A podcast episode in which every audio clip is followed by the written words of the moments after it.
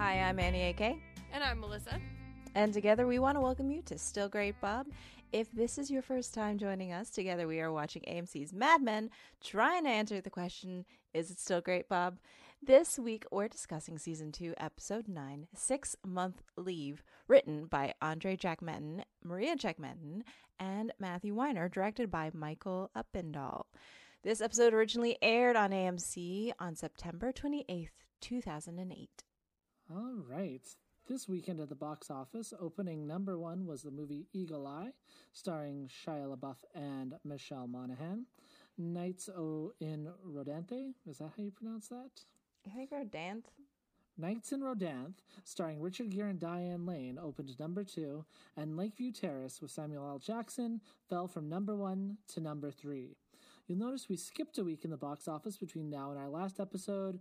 I'm not sure why there was no new Mad Men on September 21st. Hit songs this week. We have a new one. As far as the digital singles go, which is the chart that I've been using, Pink's So What ruled the downloads was number one. This week on Mad Men, Peggy and Pete react differently to a situation with Freddie. Don and Roger face tests of loyalty, and Betty is exerting influence where she feels like she can. So when I was kind of outlining the notes, as as you can both see in front of you, and listener, you can't, but you're about to hear. Um, wanted to start with kind of like a little kind of mini segment tidbit section on some of the Marilyn Monroe stuff because I think it gives us some kind of insights into a couple of well several of the characters as they they kind of respond to it and the whole the idea of public grieving as well because we talked a little bit last season. It's led up kind of to the the 1960 election that Mad Men when it kind of references these these cultural touchstones and and things like that it generally does a, a pretty good job of reflecting a reality. So I just want to start I'll kind of quote the episode a little bit verbatim here, and I've took this segment from the Mad Men Wiki. So thank you, Mad Men Wiki um, folks, for, for writing this together. Not you too, Roger says, after spotting Joan lying on his couch, mourning Marilyn Monroe, saying, The world destroyed her. Joan saying the world destroyed her. To Roger, Marilyn was a movie star who had everything and threw it away. Joan warns Roger that one day he'll lose someone who's important to him and it'll be very painful. So I just wanted to ask both of you, I guess, to kick us off here. What did we think about these kind of two examples of two extremes of what it is for public grief over a, a public persona, a person, and then what we thought about the episode's kind of Marilyn touch point as a whole? Well, I think that this really, I mean, Joan hits it on the head when she says you know there were many there are many women who felt like they knew her. And i think joan especially like i think that roger had a good read on joan when he you know grabs her arm before she leaves and says you're not her. And obviously she's not but you know you can easily see where joan would have compared herself to marilyn and maybe thought like that they were similar in certain aspects both being mm um, successful career ladies, albeit that their careers uh, were different, but you can see where that comes from. Um, but I think that we've all mourned our fair share of celebrity deaths, so we too uh, know what it feels like to feel like we know these people even when we don't. I mean, even more so now with like Instagram Live and Twitter and everything like that. Yeah, I mean, I think especially in that time period, we tend to we we as the public tended to idealize them, and they were like this, what we could have been, and they they were like the dream, you know. And when something stark like this happens, when someone doesn't seem to be as happy and have everything that they thought that we or that we thought that they did as roger so kindly pointed out she had everything and it turns out it's it's still not enough. It's you know it's it's so sad and and uh, like it, you become disillusioned about the whole thing i guess. I don't know. And some people are so good at not faking it but creating this vibe of intimacy with them and like you said melissa especially with the social media uh, nowadays you you almost do feel like you know them and you empathize with them and you see the things that they're going through and her relationships were so public so you felt like you were like girl we're with you in this or you know the other end because some people are actually terrible. And then like I think that many things in this episode, but this is where it started is just solidifies Roger as like the worst person maybe. Like I think that he has the least redeemable qualities of all the people that we talk about being the worst, you know, they take their turns on this podcast, but I was really frustrated by Roger like acting as if Joan's grief over Marilyn made her morally inferior to him, even though he says himself, like, for one, he prides himself on grieving Roosevelt, even though he didn't like the guy. But I felt like I knew him. Like, I just don't, I mean, I get why, but it's frustrating to see that it's okay for him, a man, to Mhm. mourn over a public male figure because he was super serious. And it's frivolous for Joan to mourn over a public figure in which she saw herself. Yeah, it's very um it's very dismissive. I was just listening to uh an episode of Hot and Bothered. They were talking about Twilight and how how Edward um and and uh Bella's dad were like laughing at how she doesn't like baseball and they're like, "Well, you know what? Baseball is just as stupid as everything else that we love. We love stupid stuff, but that doesn't mean it's not important or matter to us. It's all pretty stupid." Mm-hmm. And like just because you think the president is more important, you know, the president sure has done uh like important things, sure, but like that doesn't make anything else like stupid and inferior or less important to someone if it actually meant something. And uh, yeah, I'm with you. Roger is like the kind of is the kind of dude I dislike the most. And he just continuously proves that like he never really knew Joan that well, which I think Mm. is interesting. I love that she kind of calls him out on it and she's just like, "Yes, I'm just another frivolous secretary." And she doesn't apologize for it. She's just like, "Nope, I've grieved in quiet in in silence. I wasn't putting it, you know, showing it off like everyone else Mhm. even. I didn't expect you I didn't expect any witnesses to my grief." But she it mattered to her. And he's sort of terrible about it. One of the frivolous secretaries, and I maybe Hildy, maybe it was a different one, says, "Oh, I never took pills, not even when I have a headache." And every time I watch the episode, I'm like, "All right, do you want a fucking medal? Like, who cares?"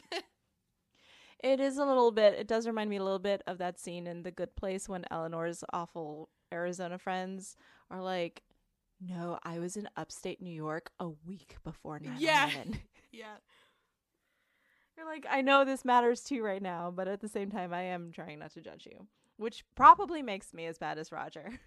Oh yeah, definitely. And I'm thinking of examples of times in my life when I have done something that I am now shitting on on this podcast. So like anybody listening who has heard me do any of those things, there you go. Proof Yeah. I'm a hypocrite. Hundred percent a hypocrite. Have definitely been a hypocrite about that. yeah. Uh, it is um, it is weird how we care about these sort of things. And I think too, just a, a quote that I found when I was kind of falling into an internet click hole when I was kind of preparing the notes is, is from Marilyn Monroe in an interview in, in Life magazine from from 1962. I didn't follow the clicks deep enough to uh, know when in 1962 this this uh, interview was published, but obviously we're 1962 now, and that was that was the year that um, Monroe passed. But here's here's the quote: "Quote: I never understood it. the sex symbol." I always thought symbols were things you clash together. That's the trouble. Mhm. A sex symbol is a thing. I just hate to be a thing. But if I'm going to be a symbol of something, I'd rather have it be sex than some other things they've got symbols of. And I think Marilyn Monroe is is just endlessly fascinating and, and, and not that this podcast needs needs our help. But um you must remember this did did a three episode they've done kind of touched on Marilyn a lot, but three specific episodes on Marilyn Monroe's biography as part of their their Dead Blondes um series from a couple years ago, and it's it's well worth a listen. There was a, I, I think I've heard this story before in a different form, but I think it was when Michelle Williams was playing Marilyn Monroe um, in a film a few years ago, when she was telling the story of Marilyn being at a um she was doing an interview and they were in a very public place, maybe like a subway or something, or like outdoor patio in a restaurant.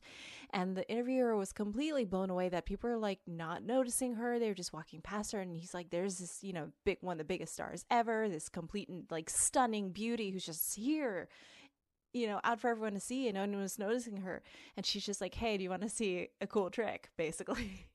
and something in her switches and suddenly the the the star is turned back on and everyone's like turning their heads going like oh my god it's marilyn monroe and she just had this control over her image and understanding and i think that's definitely something that joan probably probably relates to and then at the same time she was this image of perfection that you know on the outside and i think that's i think that's something we definitely see at least for the women in the show. Betty certainly one of them.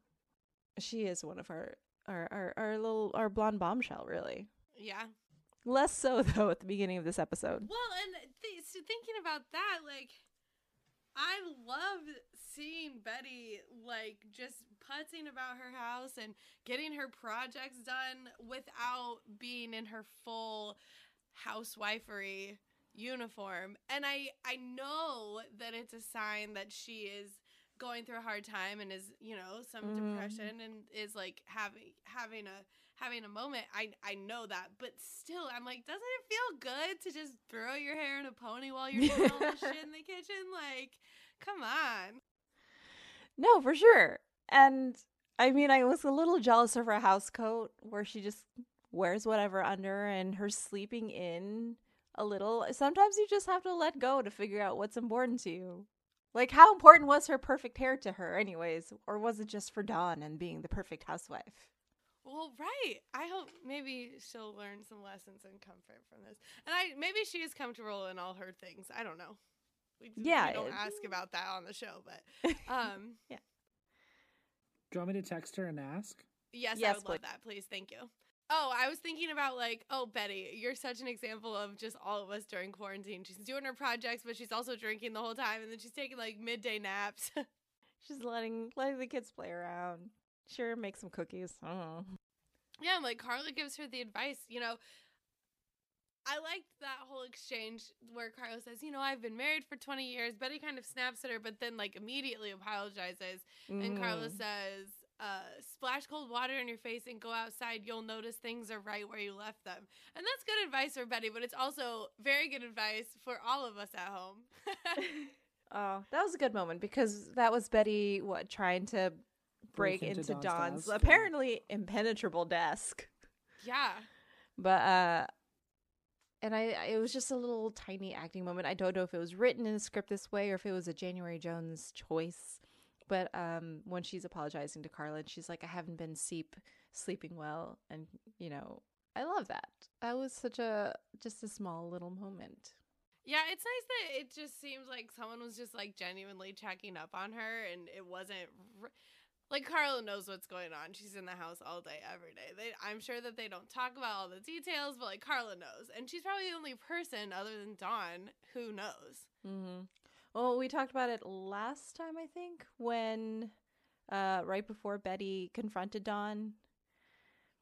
And she made Carla leave. Yeah. Yeah, she made Carla leave, but Carla's also like, I mean, I can soak these dishes because one, I'm the one who's gonna have to clean them later. But also, like, yeah, I had big feelings about those dishes. Some, do you need some rest? I can clean up. It's like, no, no, no, no.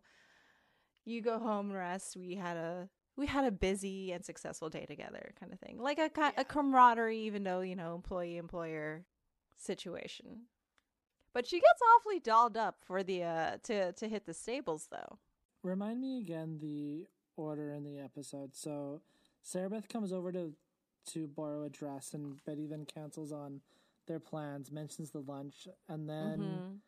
then we see arthur aka not young james spader but looks like young James Spader at the at the stables, right? So like mm-hmm. so yeah. Betty had been reminded of the lunch date with Sarah Beth before she sees Arthur, right? Yeah, yes. not only that, but her and uh, Sarah Beth, is that her name? I Mhm. believe so. yeah. her and Sarah Beth's conversation, Sarah Beth talks about like, oh, I'm invisible. Just like she's just her diagnosis from her like therapist that she saw is that she's bored. And so I feel like Betty hatched this plan like, oh, I can help my friend and also get out of this lunch so I can go home to my wine and my pajamas. It's very manipulative and it came weirdly easily to her in the moment. And it's like so nice. Like it's maybe not nice to blow off your friend, but like she sent a cute boy in her place. I mean, And also set up two people to cheat on their spouses. I that's what I said. I mean, it's nothing. It's like nice for her. It's nice to her friend. It's maybe not nice in like the grand scheme of things. True. But like maybe they're not really gonna cheat, but like people like attention. Yeah. there was definitely a flirty vibe between the two of them. And I mean, it's not like Arthur didn't come on to Betty first. oh yeah. And Sarah Beth didn't seem like she was up for breaking some rules. Well, and when she skipped the lunch, she was like baking with the kids. She takes the phone off the hook. I'm like, Betty, you are a self care, social distance queen. That's a pretty boss not move. answering calls, She just not kind going of did to it lunches, so casually. having cookies for lunch. Why do you think? Why are you? What? do- Why do we think? Why do each of you think? I guess Betty invited Arthur, and then obviously deliberately no showed. She didn't forget. She took the the phone off the hook. Is it? Is it truly trying to do them both a solid? Is like where do what do we think? Kind of Betty's head is at specifically. Can you?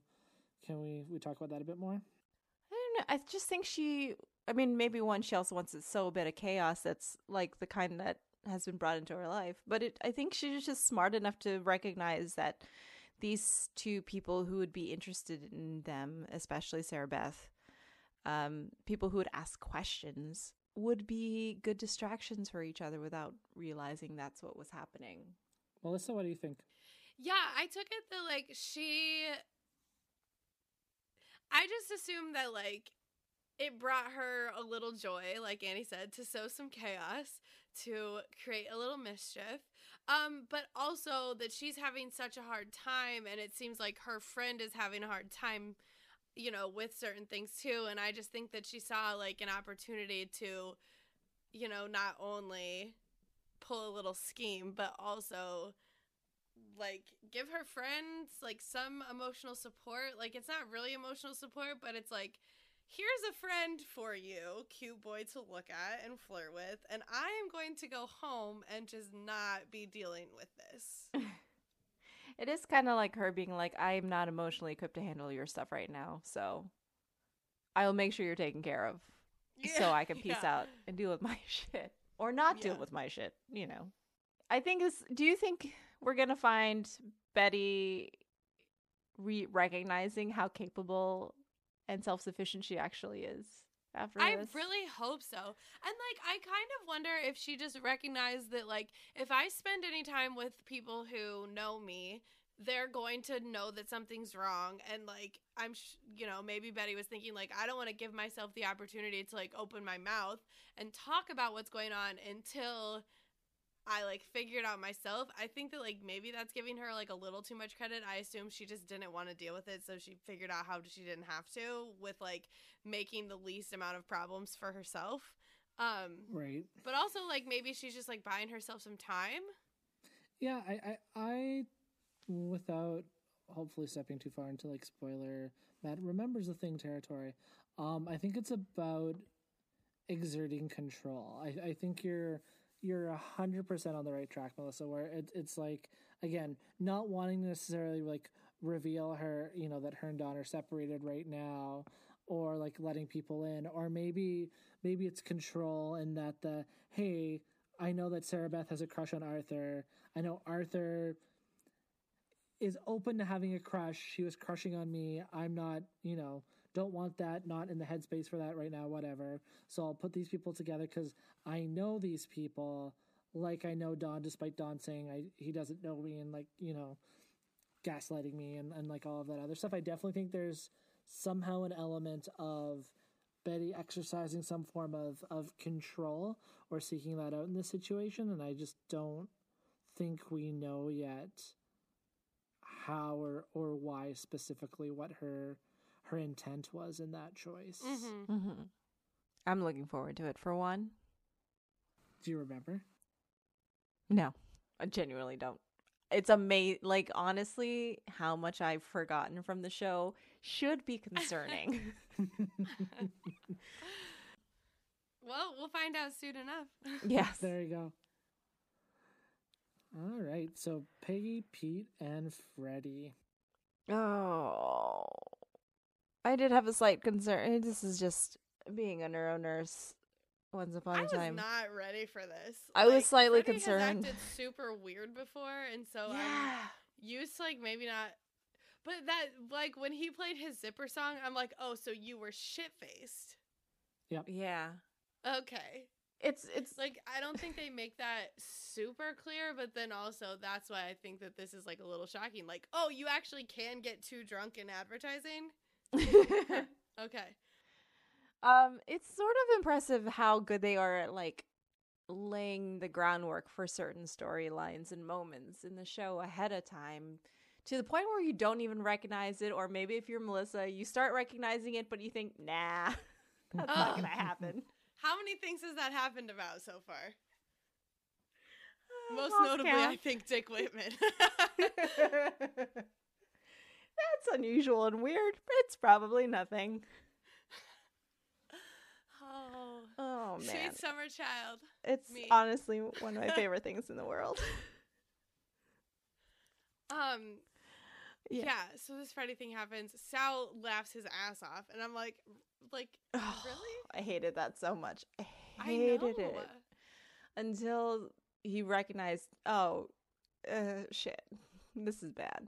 Well, and the whole like structure of that, even like as it relates to Sal specifically, like I, I agree that like Sal's Oh. reaction is really uncomfortable, but it's just like he, gets the drink. He's like, okay, whatever. It's it's early, and Freddie hands him the drink, and it's Well, like because he says he wants a little drink, and Yeah, it it's is a like fucking full. full ass cup. It's Yeah. a drink that would never exist even under normal circumstances. and Sal just kind of like, oh, okay, thank you, and then yeah, no, it's it it turned very quickly. Thing, yeah, yeah. yeah. Yeah, it's one of those things where like the, the like being kind of stupid that I could see like laughing over, but I feel like the pissing yourself is one of those things where like maybe this is too far and I shouldn't laugh at this. I would, I think, have like the Peggy response in this moment, which would be to like treat the situation with as much dignity as possible because Mm-hmm. that is the type of embarrassment that like can become violent, I think.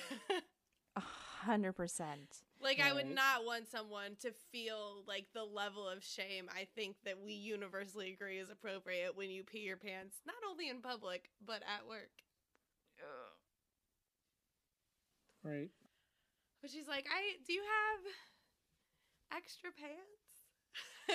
Yeah, it's a very dignif- uh, diplomatic way of putting it. Yeah, yeah. Yeah, yeah. and I thought he was dead for a second too, though. I was so worried because in my And head I'm like, is he he's not is he dead." literally like, having a "Oh stroke my right now? That would be. I mean, uh, I wouldn't. It's only episode put it- three, nine. Can't put Three? anything past Mad Men now. What episode is this? Nine. Nine. Nine. Oh, uh, I guess we're near a big episode number. uh, Four more to go. I hate it because I've seen this happen once or twice. This kind of thing happen in healthcare, and Pete's like, "That's disgusting," and Peggy has to be like, "There is no need for that," and just having to be like, "We're gonna take care of this shit." Mm-hmm. We're not gonna say anything to make him feel bad about it now, even though he can't remember because he's passed out, blacked out, drunk. Yeah. What about the like to put you two a little bit further on the spot, if if you're willing? Um, what do you think about like Pete's kind of handling of the situation after, and then kind of reporting to his his boss, Duck, about like what happened? Um, is that something I don't know because I like in asking you both the question, I asked myself the question, and I don't. I agree. I would try to be as as much like Peggy and kind of graceful and and, and professional and and you know just handle it in a very similar way in the moment. But I don't know what I would do, kind of after the fact. You know what I mean? Well, like, just the way that like my work like hierarchy is set up, um, I'm in like a very like keep it in the family situation at work because I work um, for a team that operates basically separately from the rest of our corporate structure. So I can see Peggy's point of like, yeah, we can tell Don because Don is like our, that's you right. know, l- s- That's right. She wants to tell Don, and Pete says She no. wants to tell Don, and Right, Pete's right. right. And then Pete goes to Duck. I think because Pete knows that he has a better repertoire with Duck.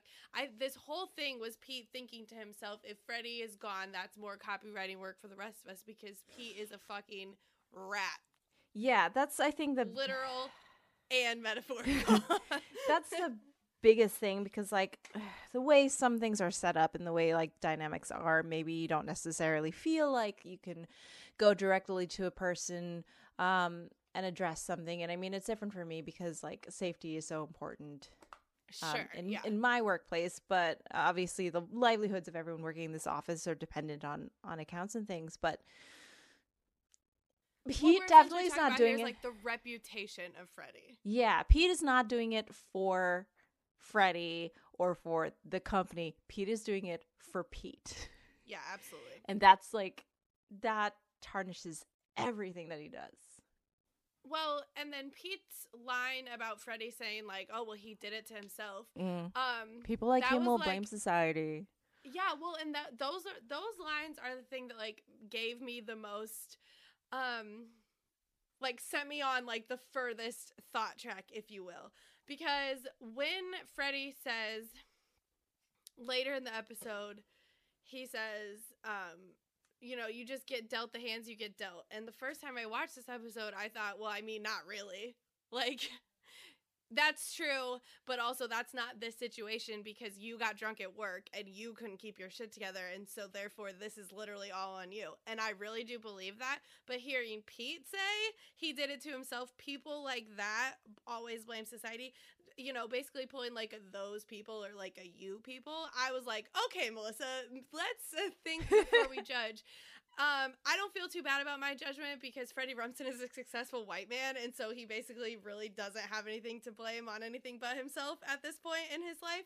Um, but like Pete making a full judgment on quote unquote like those people, and that that's like too far, and that's part of what I don't like about Pete. Like he's he would never be the type of person to look into the nuances of a situation, or and especially not of his own opinions, and like making a negative moral judgment on all people who would blame society on their problems. Like, this is something we hear directed at very specific communities and communities that probably do have society to blame.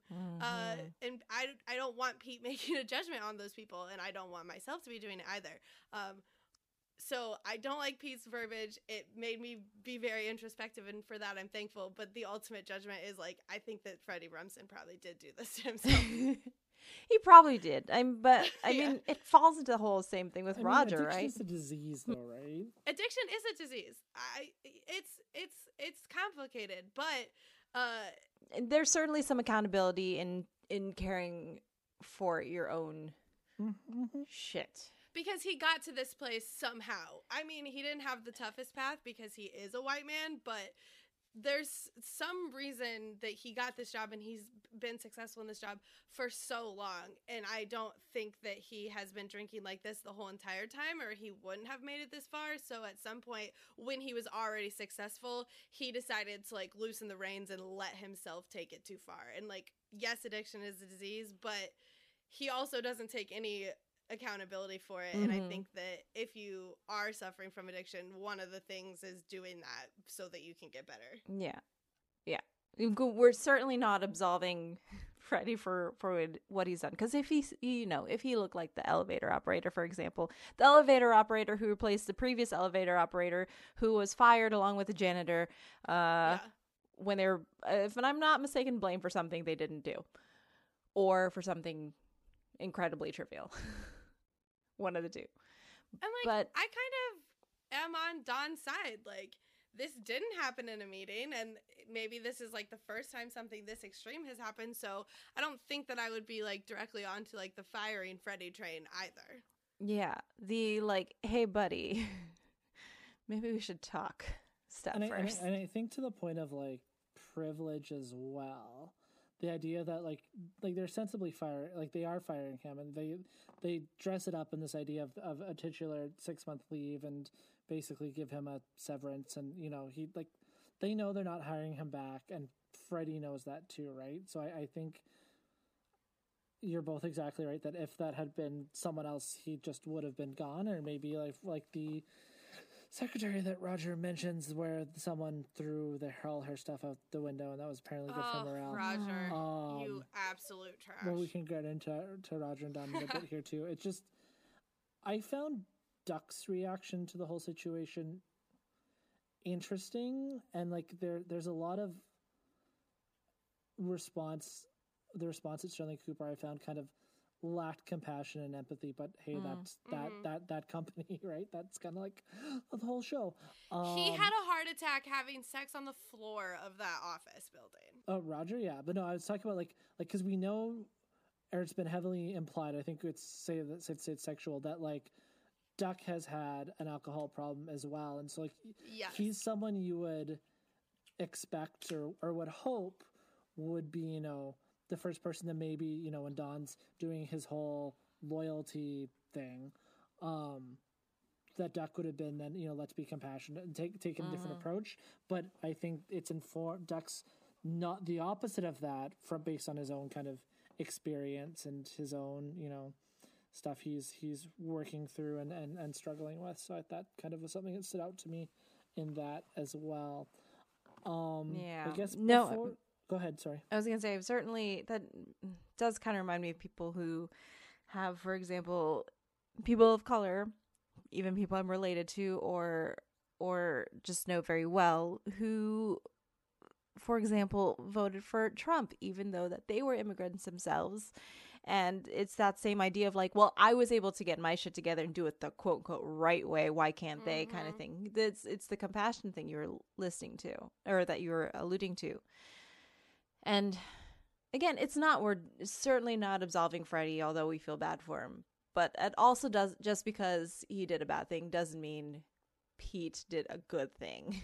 no, Pete definitely did. it. These are two very separate things that just happened to be terrible. to have an intersection. And I guess then before we kind of move on and, and dive into kind of like the Don and, and Roger and then circle back to the, the Betty stuff a little bit. Um Pete's being careerist. He sees this as an opportunity. I think we're all in agreement there. And then s- seeks to that them benefit him.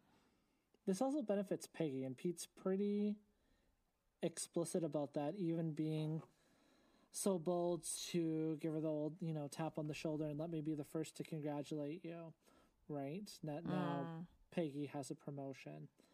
Um, where are we at with Peggy and her that idea of kind of like climbing the ladder in the same way that we see Pete's always been opportunistic and, and looking for those those choices and Peggy seems to be going places, but how is it just happening to her? Is she what is she is she seeking it out? Is it something kind of in between where her her merit is being recognized and you know she is influencing her whole career traje- trajectory in, in more kind of like subtle, less you know dickish ways that compared to Pete. What what do you both think about that?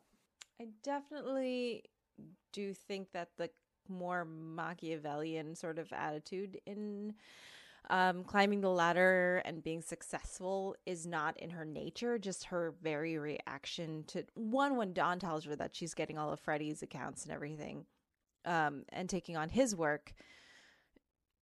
She's not saying no to it, certainly Right. um because i think she knows part of her does actually deserve it and has earned it through merit through hard work and persistence Well, and and she everything didn't trick anyone. Like she Mhm. didn't put anything into motion to get Freddie out of the way. Like Yeah. that is something that happened separately, and she is just having a moment where she's doing a really great job and is being recognized for that.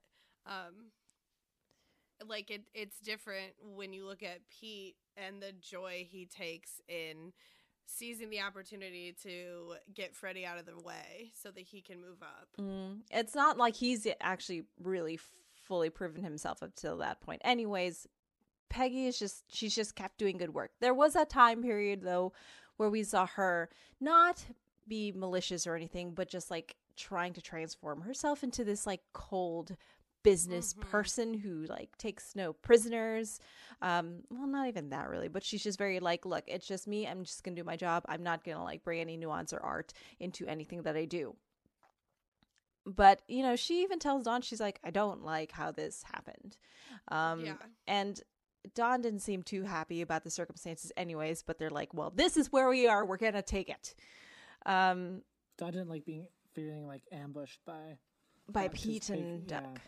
He said, I'm usually at the meeting before the meeting. hmm Yeah, that wasn't. He didn't like that situation. Peggy didn't like that situation, and just like that venomous look she gives Pete when he's just like, "Con- "Let me be the first to congratulate you." Um, Oh, yeah, because he touches her. Get the fuck off. ugh. And even Hildy, Hildy is I don't know what Hildy does, but she cracks me up, and she's just like, "You told wait, you told about Freddie?" She even she was appalled that he was the one that like spilled the beans. Like Hildy, just go away, but also never change. Yeah. So, and I guess sorry, I, I didn't put it in the notes. I'm going to go off script here a bit, but I have another kind of question. I'm I'm curious about what your thoughts on. I thought it was interesting that we didn't see the pitch that Peggy extensively went in and, and saved that they did kind of without Freddie. That then the account really liked her and now you know was was ammo and, and proof of her her merit for her to get the promotion. Do we feel like we should have seen that pitch, or did we like not seeing it and then seeing everything else kind of surround around it? Eh, honestly, by this time, I'm like, I've seen enough pitches. I'm good. Fair. I I don't know how much it would have necessarily added. I I'm curious, certainly, It but seems like we only see the pitches when something in the pitch correlates to what's going on Mhm. uh character wise and so like it wasn't the contents of the pitch that mattered it Yeah. was the things surrounding the fact of the pitch itself that mattered um so from that perspective it didn't bother me but i am thinking about how many men we've seen do advertising pitches and how we didn't see peggy We've seen a couple from Peggy, but not necess- not always directly or not like it's not like her that were like thing. prepared and she Yeah. was like everyone was talking about how successful it was you know so that felt like maybe a little something now that you're asking about it but then again like am i going to be able to judge whether or not uh like a advertisement written for a tv show is a knockout i mean no Yeah. so it's only this context around it that matters I always wonder about that when writers have to write a part when they're like, like they're, you know, they're writing a character who's a poet, and this poet has to write this amazing poem, and then like, oh, we have to hear the poem. Now I have to write an amazing poem for this character on top of having to write everything, and then I have to write people saying that's amazing. that's got to be awful. Um, it just, I think it just would have been a distraction, honestly, because then we would have been thinking about Peggy and not about like because i mean we know she's capable. It's great. It's fine. I'd love to have seen a pitch but i don't know what it would have really added when it's not the focus of the story. All right. Oh before though i did want to point out the part where Don where because you know peggy's still kind of mad she's getting promotion based on someone else's downfall um but don basically points out that i mean it's not like she doesn't deserve a promotion anyways Mhm. quote unquote promotion and he tells her don't feel bad about being good at your job and he went hi this is something a lot of women need to hear because too many women Oh, are yeah. so apologetic about being successful even in small ways i personally am f- not very good at accepting a compliment Yeah. Oh 100% yeah. And another thing I wanted to point out, hold on. I got to find it in my own personal notes. Um as sympathetic as I felt for Freddie when he he's apologizing to Peggy uh the next Mm. day and she just like, "Oh, it's fine. It's totally cool. Everything went according to plan." And she gives her him this like big, almost like girlish, like child smile up at him, and he walks away, and suddenly the smile's like gone. Face is completely stony, and I'm just like, "Oh my, like that was an awful thing that you just went through, and that you put your coworkers through, and now she's like." coddling your feeling and feelings Yeah. and egos to protect it and like that's such a thing that women do especially to men Uh-huh.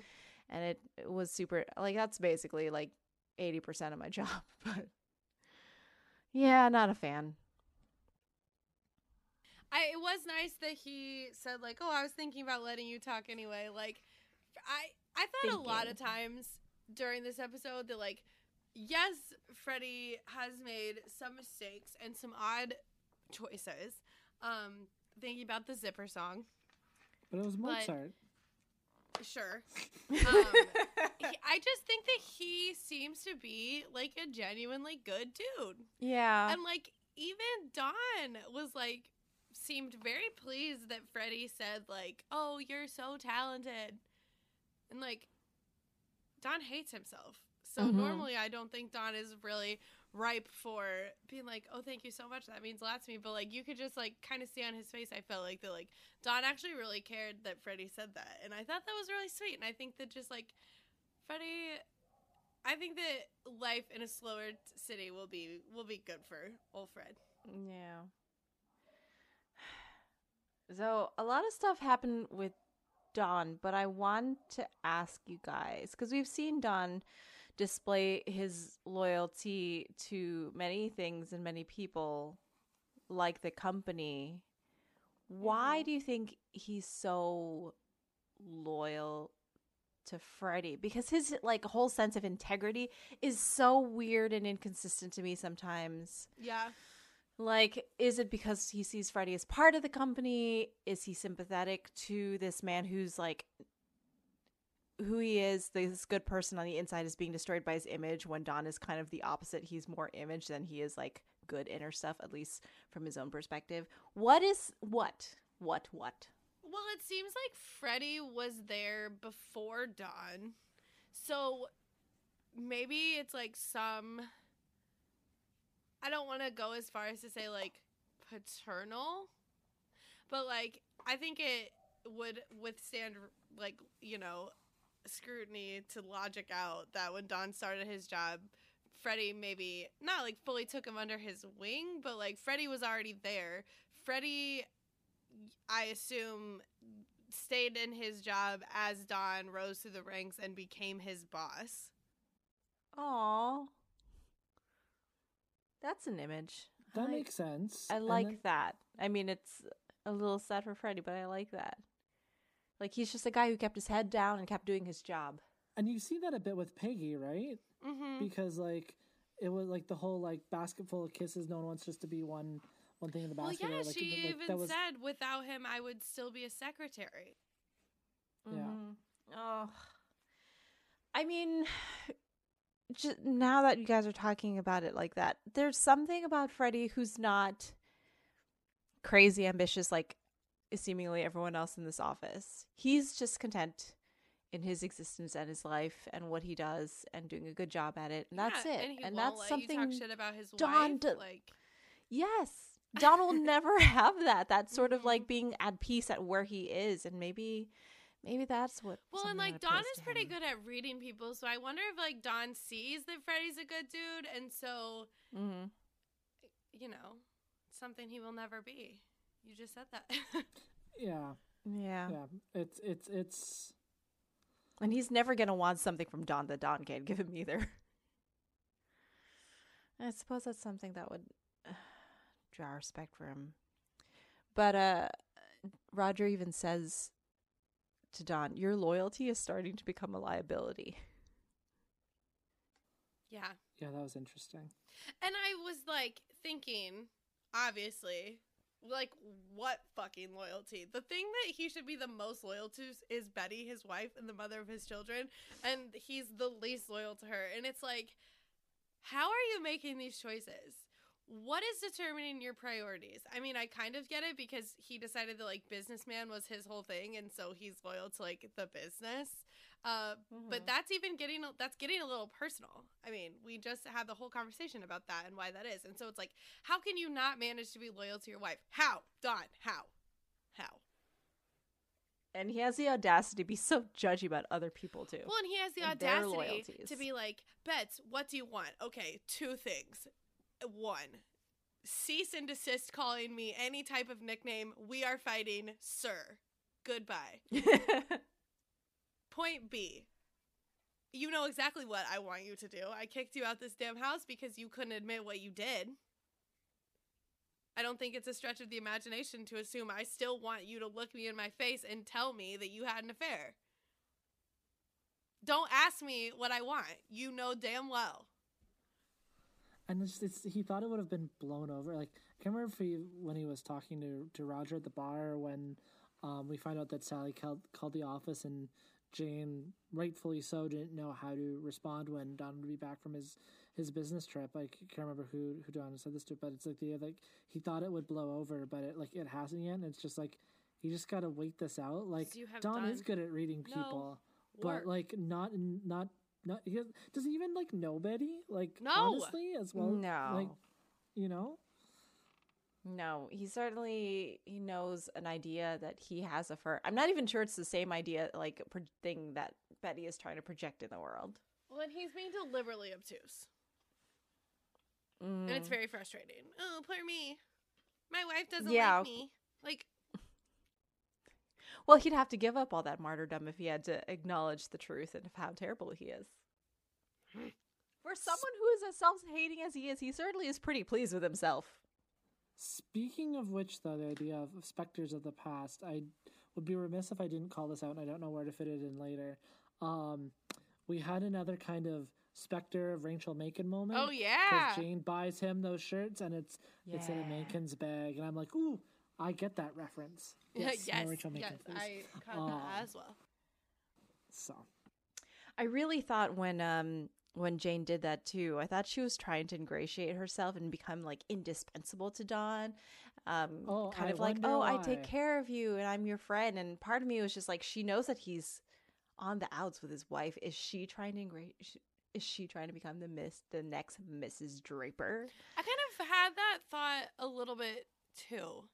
Um, yeah, let's talk about Jane later because before Yeah. we get into all that, I do want to talk about Don punching uh, Jimmy in the face. I didn't recognize him at first, but he turned around and I was like, "Oh, no!" And I do not agree with this act of violence. And I also think that Don is the one who's still more wrong than everybody else in this situation, except for maybe Bobbie. Um, Yeah. but it was Oh. fun to watch him throw that punch. I, uh, It was a good punch. I enjoyed it. It was a good it was a good punch. But yeah, well, and then he says like that's a real Archibald Whitman maneuver, and like I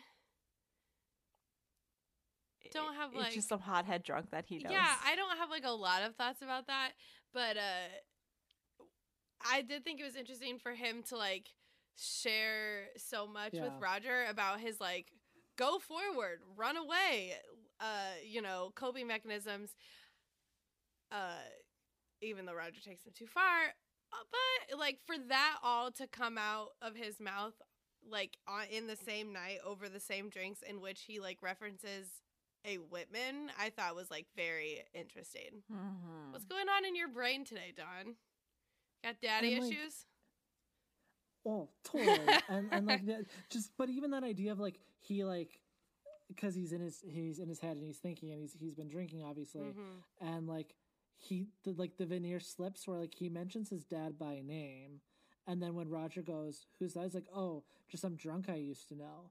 Right? But that idea then even in that that kind of conversation after they get kicked out of the the illegal casino and they're at that other bar and, and they're having this kind of like heart to heart almost Mhm. that idea about how Don just feels relieved that like Betty knows. He won't admit it to her. Yeah. He won't apologize. He's waiting for it to blow over.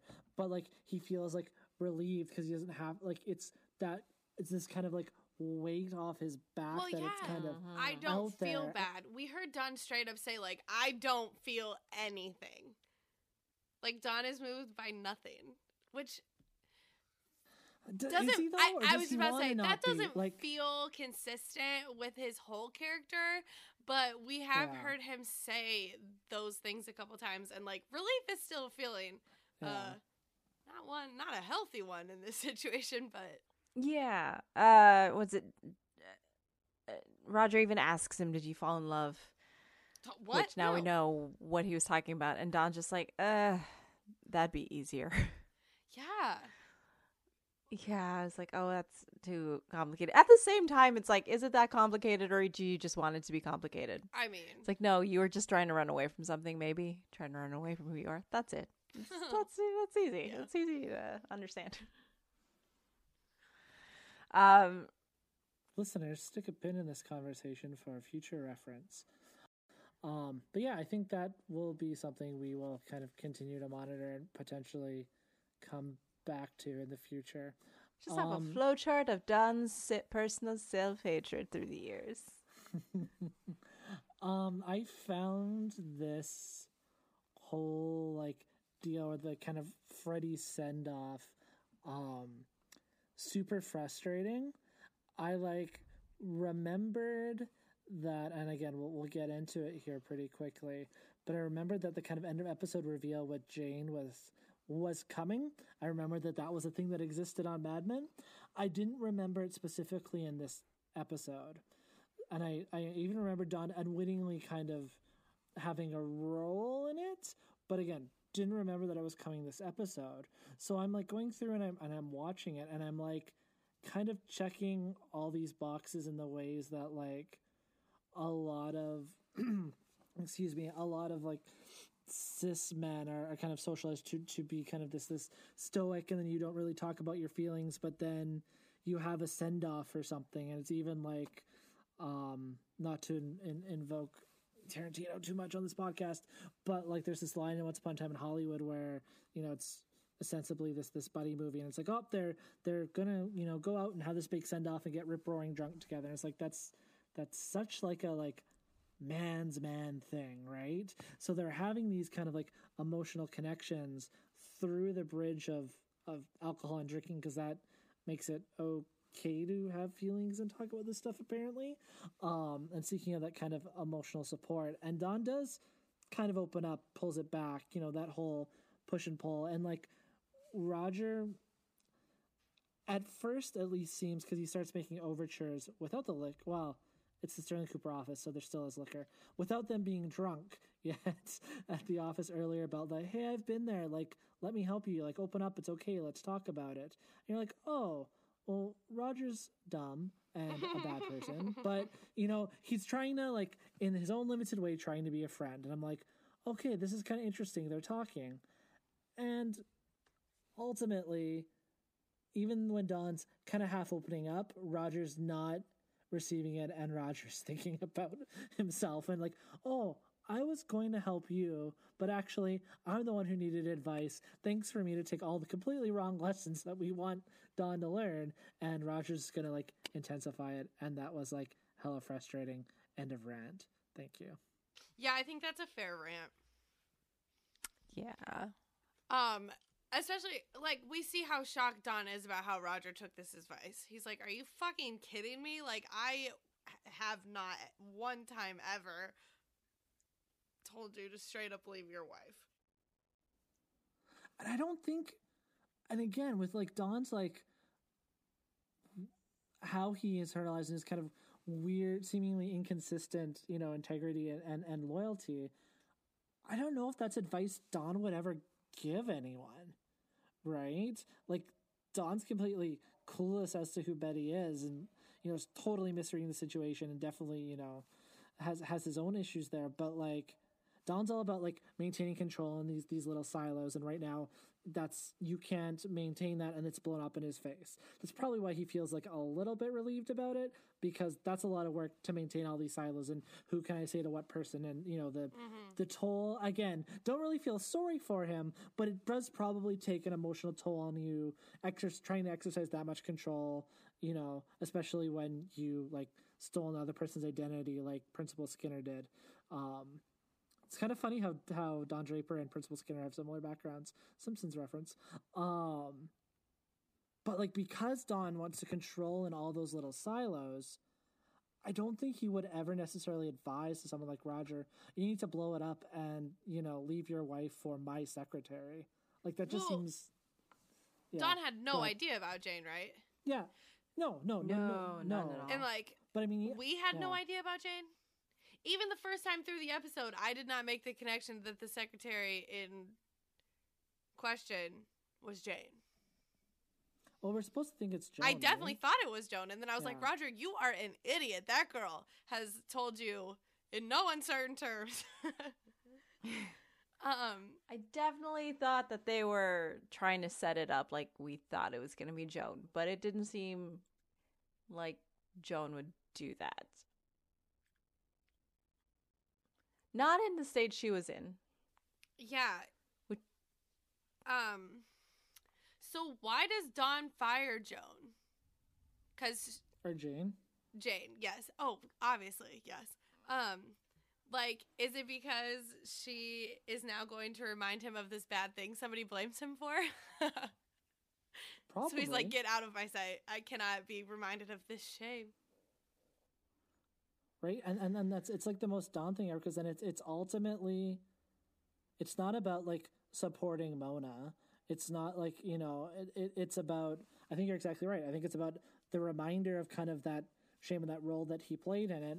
And then it's him mm-hmm. feeling like he can't trust her because she's already been you know making overtures and he feels like knows too much about his home life now and his, his Yeah. Uh, you His really home want to situation. piss off the girl who is the only one who knows that your wife, like, is not allowing you to sleep in the house? yeah. At the same time, we have learned that he does not like like being ambushed. No, he doesn't. So this was a, not a fun surprise. Yeah, it seems like a lot of things here, but like he gets to play the the morally superior um you actually left your wife for a much younger secretary woman with your secret affair after everything. and and again so okay i think we talked about this a bit like last season when like roger had the heart attack and had mirabelle and i can't remember mirabelle's sister's name apologies um when roger had the heart attack when they had the let's say over the long weekend and how roger was extra terrible so don looked a little bit better and more sympathetic in contrast. And i feel like we're seeing this pattern again in this episode a little bit right? I don't know. Oh, I'm playing right into the show's hands with my determination that Roger is the Crown King worst. yeah it's it's it's been interesting for me with it's been a journey with roger so far and we have like lots more seasons. But oh lord. ever since we yeah, right? Um but ever since we kind of were, were noodling that like last last season about the function that that roger played in in kind of contrast to Don and when it kind of like softens Don a bit by contrast i can't not see that now whether it was intended or not i don't know but it kind of almost seems that way right Mm. Was there anything else we, we wanted to highlight, or do we want to move into to bits and bobs? Um, I think No, I think we covered how much Don sucks. Bits and bobs. Bits, bit, bit, bit, bit, bit, bit, bits and bobs. Uh, just to relate to the story that I told about Marilyn Monroe, uh, the elevator operator that I mentioned also. Man, I really just like blew all this earlier. Um, when he he says something when they were talking about Marilyn Monroe in the elevator, he says some people just hide in plain sight. And while this stuff definitely relates to Marilyn Monroe and her whole thing and how she was so good at, you know, performing. this role, and you've got this black um, elevator operator, this nice young man who's just making conversation, and how you know they would cut away from him to just Don and Peggy, and she would talk to the side, and sometimes it didn't even feel like this guy was in the conversation that he basically started. Um, so I felt like it was a very applicable thing to him. Um, and I thought it was interesting he got to have a conversation this time, as well as Carla. We got to see more of her too. But I mean, this whole thing really could apply to so many people in the show, can't it? Mm-hmm. Betty's got her image and the person who she thinks she is and who she may actually be and may discover who she is. You've got Joan, who, you know, in her Marilyn Monroe kind of way, is always using not as not always, but she's often using her sex appeal to appear what she needs everyone to think she is so she could succeed.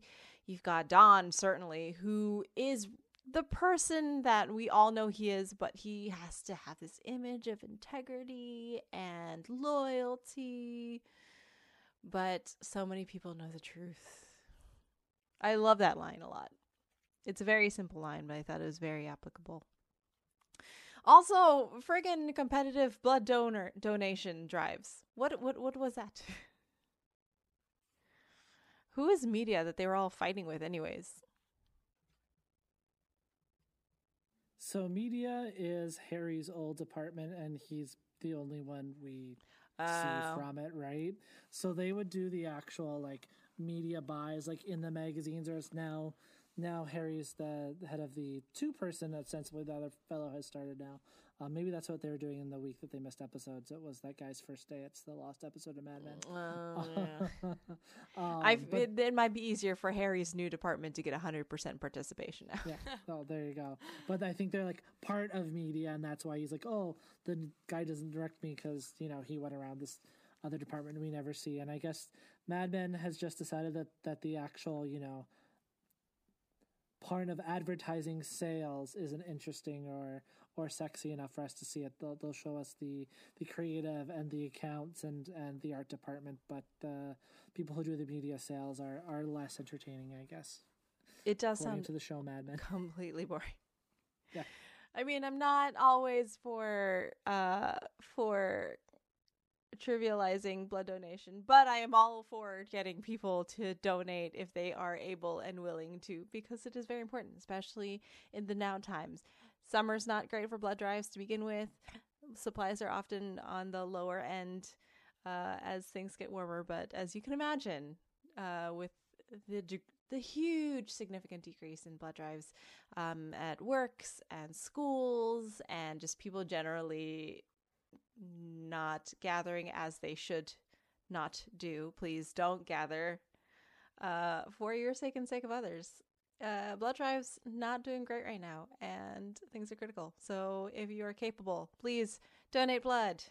Do some something right now. And- it's a nice thing. And on a sillier note, after you donate blood, you can smoke a cigarette and get that good, good Ken Cosgrove nicotine high. Ken Cosgrove giving you the real info. what a beautiful fool. At some point, when did he become the one we're just like, oh, you dumb idiot? I don't. We love you. I don't know. When we're like, oh, you're being gross now. I mean, he is fully gross. Like he was super gross at uh was- Paul's party. He was downright predatory Like in the very first episode. I don't know. He's just like so dumb. And Yeah. So I just. But now you're like, I think you mean well. yeah. He saw a gold violin once. I don't know. He worked Just on write me your the stories. same time he worked on Cell. God damn it. All right, someone mm. teach Pete then. No. Pete is mostly doing better by comparison to Roger. Do not teach Pete anything. I do not need Pete. There's been a at the time of this recording, um, there was a, a tweet that has been making the rounds with with kind of some of the Mad Men content, aggregating kind of screenshot accounts and stuff that I follow, and it's it's been about end like season seven, like end of Mad Men, um, Pete and kind of like about his his arc over over the show, and I don't know. We'll we'll get there eventually, but Matt has thoughts. I know that people really do have thoughts. I don't want to give Pete like airtime in my brain before it's necessary. No, and that's that's totally fair. That and like I have a whole roster of I don't- problematic white boys before we get to Pete.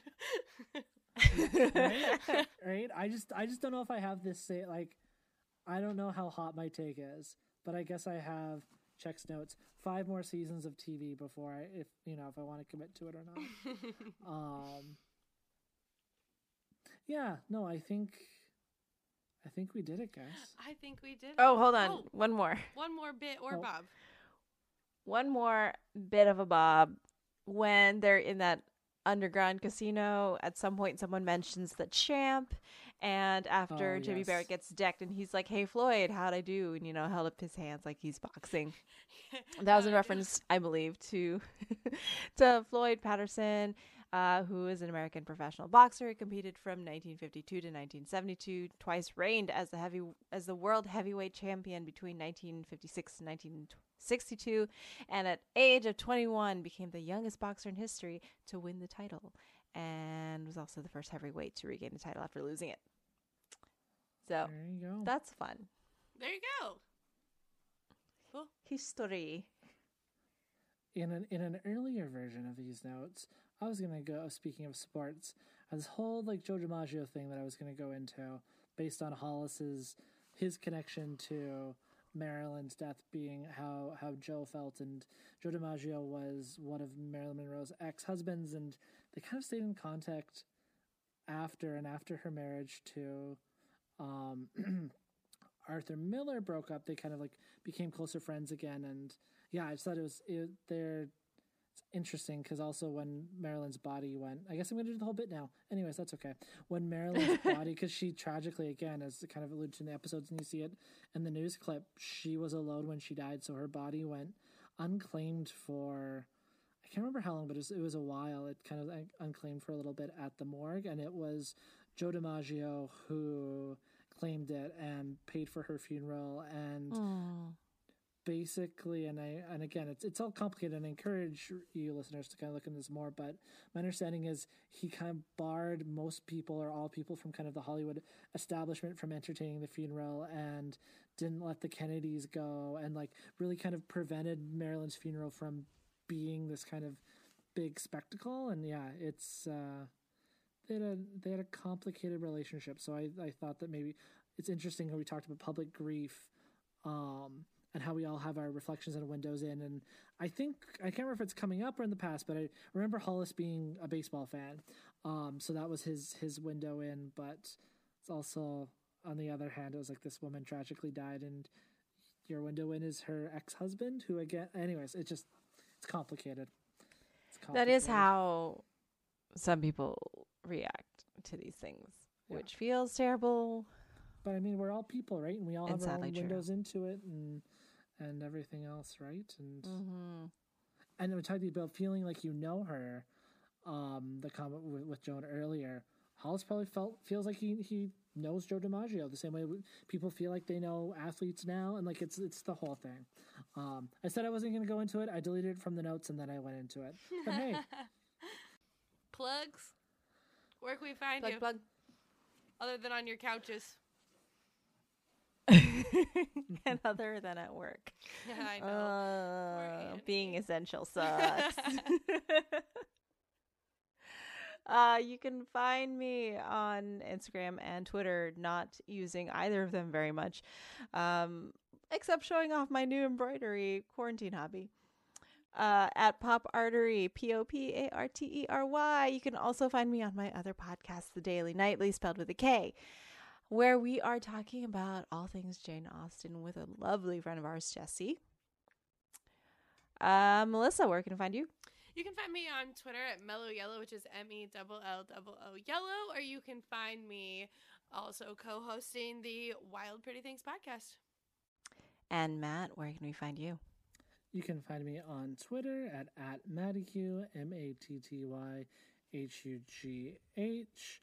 Um, and you can find us all together on Twitter at, at Still Great Pod, on Instagram as well. And uh, yeah, I mean, if you want to give us an give us an email at stillgreatpod at gmail.com, that'd be great too. I got really excited earlier this week because we had two emails to that account, and they were actually just from Twitter aggregating other people's tweets. so How rude. some people some people's hearts would be like playing the tiniest violin now. Mine plays the gold violin, which is even worse because there's no sound. Hmm. it's sad. So sad. This is my AS- ASMR voice. All right, that's enough of that. Later days, everybody. Bye. Bye. Bye.